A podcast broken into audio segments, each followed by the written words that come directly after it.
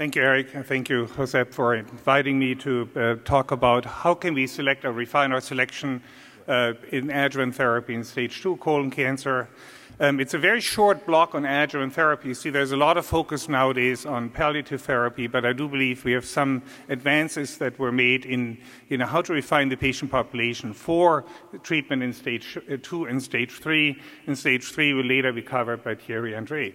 So, first of all, I think we all have the impression that stage two patients do so much better than stage three patients. But when you look at the AJCC version 7 classification and publication in 2009, which really set our kind of TNM classification, you can see that stage two, some patients with stage two disease, in particular the T4, T4B tumors, actually do worse than some patients with stage three disease. So that is just a prognostic implication. Of course, we like to translate this into treatment recommendations.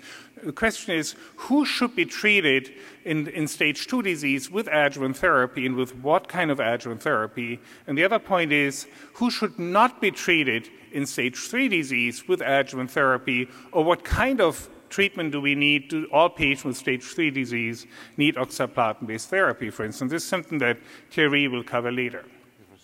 So, what do we use as basis for our recommendation that patients should be treated in stage two with adjuvant therapy? And the only really randomized study that we have, which we all cite, are these the Quasar or the Quasar 1 study, which is kind of an historic study. And the problem that we see here is, first of all, the overall survival difference after five years was marginally marginal at best, you know, 3%. And we know nowadays that not all of these patients were actually truly stage two patients because the yield of lymph nodes, for instance, in the study was not optimal, cons- uh, considering that we now have a lymph node threshold of about 10 or 12, you know, that we consider standard of care to identify patients with stage three disease or stage two disease. So this result here is contaminated by potentially contaminated by patients with stage three disease, which were included here. Now, the, we have data for oxaliplatin based therapy in stage 2 and stage 3 disease. As you know, the MOSAIC study uh, set the new standard of care for stage 3 disease. But in this patient population, 20 40% of patients were actually stage 2 cancers. And in this setting, they identified a so called high risk stage 2 uh, colon cancers based on clinical and pathological features. And I think the most important ones were T4 lesions and less than 10 in mosaic or 12 lymph nodes nowadays. And then some secondary uh, prognostic implications like obstruction perforation, lymphovascular invasion, undifferentiated histology. The most important ones are characterized here in red. It's T4 stage and the number of lymph nodes that were resected. Now, these were the clinical risk factors that cl- classified tumors at high risk. When you look at the effect of oxaliplatin based therapy on disease free survival here, you can see the delta for high risk stage uh, 2 patient in five year disease free survival of 7.2% was very similar to the stage 3 uh, tumors, 7.5%. Having said that, this is disease free survival. The oxaliplatin based therapy did not translate into any improvement in overall survival, even not in high risk stage 2 patients. You can see here now this is overall survival, difference in stage 2, 0, 0.1, and in stage 3, 4.4. That is 4.4%. That's what we can achieve. So the standard of care since then has been if you consider st- treatment for stage 2 patients in, um, in, in as adjuvant therapy, use a fluoropyrimidine as single agent, at least for the majority of patients, if you look at overall survival benefit. Now the question is is a disease free survival difference that you saw before, 7.2%, is this a value in itself? So I believe there's some opening for adjuvant therapy with an oxaliplatin based regimen in high risk stage 2 cancers. But if you look at it from an overall survival perspective, and I borrowed this slide and modified it from Jeff Meyerhardt's a very elegant uh, discussion last year at ASCO when he discussed part of the IDEA collaboration studies when we look at of 100 patients here, who gets cured in stage two with adjuvant therapy, probably the 3.5% of patients here, uh, 3%, three patients here with fluoropyrimidine, and perhaps one patient with an oxaliplatin-based regimen. That's, however, for all patients combined, and you can easily see, of course, stage two is not all homogeneous in stage two. I already showed you earlier that there are high risk tumors which have much poorer prognosis, in particular the T4 tumors. So, but the challenge is really who should be treated, what's the treatment benefit ratio, the outcomes benefit ratio in these patients. So, what about molecular parameters? When we are stuck with clinical pathologic parameters, can we do better? Are there single markers or signatures that can help us? And you know, there's actually, when you look at markers and markers that can guide treatment in stage two, treatment decision in adjuvant therapy, there are actually two kind of markers.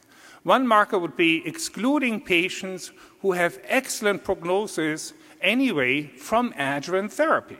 And in stage two, there's one marker we already have and we already use, which is deficient mismatch repair or MSI high. These patients do very well, and Dan Sargent's publication here in JCO showed that untreated patients actually did even better than treated patients, although this might be a little bit confounded by sample size, etc. But when you look at these data here, there's clearly no need to treat patients with adjuvant therapy if you have an MMRD, mismatch repair deficient, MSI high stage 2 cancer.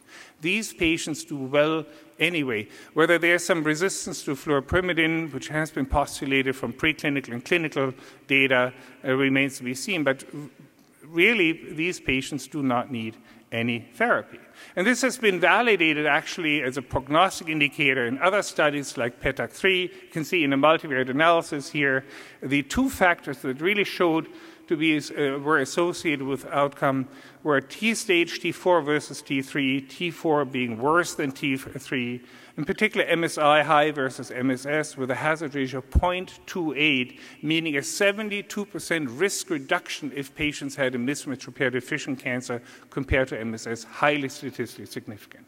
So that's one of the factors where we identify patients who should not be treated, which can guide our therapy. Now, unfortunately, this mismatch repair deficiency only, uh, only accounts for about 10, 15, perhaps 15% of patients.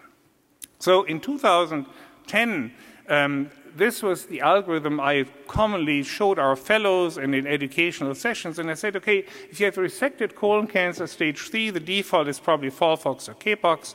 And there are some patients, elderly patients, who might not need oxaliplatin based therapy.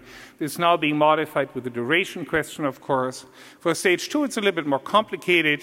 And uh, I looked at, you know, are there high risk factors, T4 or less than 12 lymph nodes? Those patients are high risk. And if you believe that disease free survival improvement is a value in itself, those patients might actually benefit from an oxaliplatin based regimen. However, if there are no high risk factors, mismatch repair deficiency really identifies patients who are low risk and should not be treated. Now, unfortunately, a lot of patients are in this intermediate risk group, and the question is, what are we going to do with them? And marker signatures, could marker signatures help us move these patients into different categories? Now, way back when, about a decade ago, we did have a first attempt at a marker signature with this Oncotype DX approach, data from the QUASAR study that looked at separating patients out into T4, T3 mismatch repair proficient, and T3 mismatch repair deficient. And they looked at recurrence scores based on a gene signature approach. And you can see here that the outcome, this is the risk of recurrence at three years, really dependent on these three different categories, but also the recurrence score.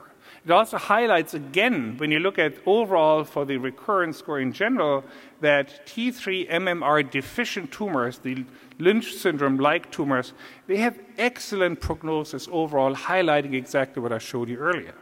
Now, unfortunately, with this marker signature, the curves between these different uh, categories, high risk, low risk, intermediate group, you know, didn't really separate out very well. You can see here that the recurrence risk, you know, over three years distinguished patients between 12, 18, and 22 percent of risk of recurrence. That is spreading it out somewhat, but I don't think really convincing enough for us to use this in clinical practice, in particular since we know that, in contrast to the same assay or a similar assay in breast cancer, did not have any predictive implication, just the prognostic implication that we saw here. So this was the first foray that we had into molecular marker signatures based treatment decision helpers, tools to guide us in our treatment for stage two cancers. And I don't think the initial approach was very helpful and was adopted very widely. Now, we have to talk about circulating tumor DNA. This is kind of a common theme that has been kind of run through this conference and prior conference. And, you know, Peter Gibbs yesterday from Australia showed you some of these slides here, which I think are very instrumental, also leading toward the design of ongoing clinical trials, which will show us exactly whether we have tools at hand that can refine the patient population that should be treated with adjuvant therapy in stage 2 cancers. We don't need to talk about circulating tumor DNA. If you were here yesterday, you already saw these slides here. Very elegant study conducted in Australia with the help of the Hopkins group, uh, 250 subjects, stage 2 colon cancers. They did perform a mutation based uh, circulating tumor DNA analysis, blood collection after the surgery, and then physicians were allowed to treat patients the way they would like to treat patients based on conventional risk factors along the lines what I showed you earlier. And the results were stunning. When you look at the Oncotype DX separation of curves, this is a far cry from what you see here, which really separates these two different patient populations positive circulating tumor DNA, negative circulating tumor DNA out very nicely. These were patients not treated with chemotherapy. Then there is a clinically high risk tumor group. These patients were some of them at least were treated with chemotherapy. And it's a little bit concerning to me that even in those patients who were uh, treated with uh, chemotherapy on the right hand side, that still, if you had circulating tumor DNA positivity, every single patient recurred. It's a very strong prognostic factor which can hopefully guide us in, in our therapy. Now, just to give you one point, only 10% of patients stage 2 disease actually had positive circulating tumor DNA after the surgery. But if you look at the multivariate analysis, similar to what I showed you earlier with a PETACC-3 study, the presence of postoperative circulating tumor DNA status was highly statistically significant, associated with, re- with recurrence with a hazard ratio of 28. And that's probably as strong as it gets. And uh, Dr. Gibbs already showed you the positive predictive value and the negative predictive value, which is exactly what we need in order to design tools that can guide treatments in the stage two, potentially in the stage three setting, whether or not we use adjuvant therapy. Now, how do we utilize these markers of minimal residual disease? Because that's really what it is markers of minimal residual disease. And how do we, what considerations do we have for adjuvant therapy? So, number one is we can use it to treat where we'd normally not treat in stage two disease. I believe, you know, when you look at the data that I just showed you, that we can identify patients who are at high risk for tumor recurrence. The question is, of course, does chemotherapy then work, and can we cure patients which we, with circulating tumor DNA present, or are these patients beyond the point of return? There are some anecdotal data that we can actually influence the clinical course in these patients, but I think we need more data, prospective data, to really validate that.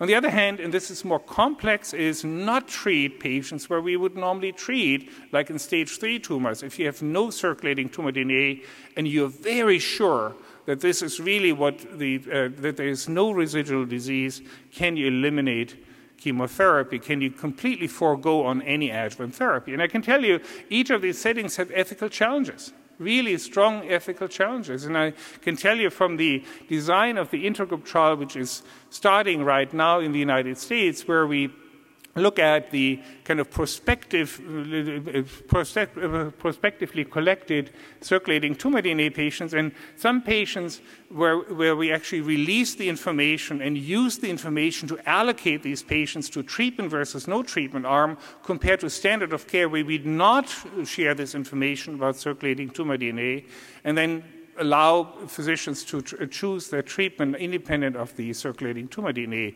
approach. This design has been heavily discussed with the uh, input of patient advocates. Is it ethically relevant and, and, sound right now at this point in time to not share the information about circulating tumor DNA post op with patients, uh, withhold the information, and run this study in order to validate the important, the prognostic implication of the uh, circulating tumor DNA? And, important point here, does the clearing rate of circulating tumor DNA over time with longitudinal assessment actually correspond with a higher rate of cure when we use adjuvant therapy. Actually, a similar trial is ongoing in Australia right now, the dynamic study, which is already has already 270 out of 450 patients. Very similar design, uh, two to one randomization biomarker driven group where the circulating tumor DNA analysis is being used to allocate treatment or no treatment, and this all will be compared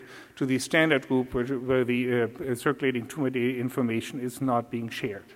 Again, you can easily see that this has ethical implications in both ways, and we'll hear more of the ethical implications probably when we talk about withholding therapy, uh, adjuvant therapy for stage three cancers. So, in conclusion, you know, there's been a, lo- lot of dormancy actually over the last decade in terms of new advances in adjuvant therapy. We've seen some data last year about shorter duration of treatment with the push toward capecitabine, oxaliplatin-based therapy, and Thierry will probably talk about this. The IDEA group has some studies which included stage two patients in the analysis of the stage two subgroup is actually ongoing. We'll see more data at future meetings. Um, I think we have molecularly defined uh, subgroups already within stage two and stage three later, MSI high BRAF mutant tumors might actually warrant specific interventions. And again, studies are ongoing or in planning. And I think really, you know, the innovations in molecular technology, identifying patients with minimal residual disease, whatever that means clinically and for the therapeutic potential to really cure these patients with positive circulating tumor DNA. These are uh, in the studies which are ongoing and probably the next frontier of really individualizing uh, adjuvant therapy for stage two colon cancer. Thank you very much.